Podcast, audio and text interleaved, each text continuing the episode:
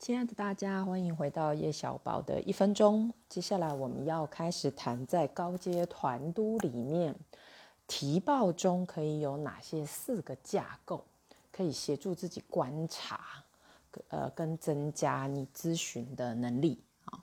那因为之前很多小伙伴来问我，就是中阶、高阶，然后提报中。在逐字稿中，可以怎么样更好的帮助自己提高观察自己的能力、咨询、收集信息的能力，好，甚至进入个案概念化的能力，哈。所以在高阶里面，呃，我的团队里面特别会强调这四个结构。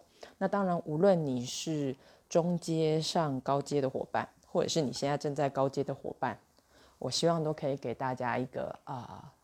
呃算是复习、复盘，哈，跟预习的功能，啊，所以这一个录音会有两分钟的时间，哈，好，那就让我们开始吧。在高阶的提报里面，请注意四件事情，哈，第一件事情是来访者的信息五加一，就是有六个信息，等一下我会逐步说明。第二个是在你的咨询主诉里面，啊，逐字稿里面。要编号。第三个是，身为咨询师的你做的好的部分是什么？请列出来。第四个部分是，那反观以咨询师的视角，你觉得再看一次你的整个提报，你觉得来访者到底要在这一次的咨询里要告诉你什么？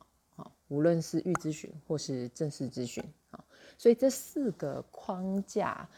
啊，请帮自己可以在提报中更好的啊描写，这是一个很好观察自己的信息。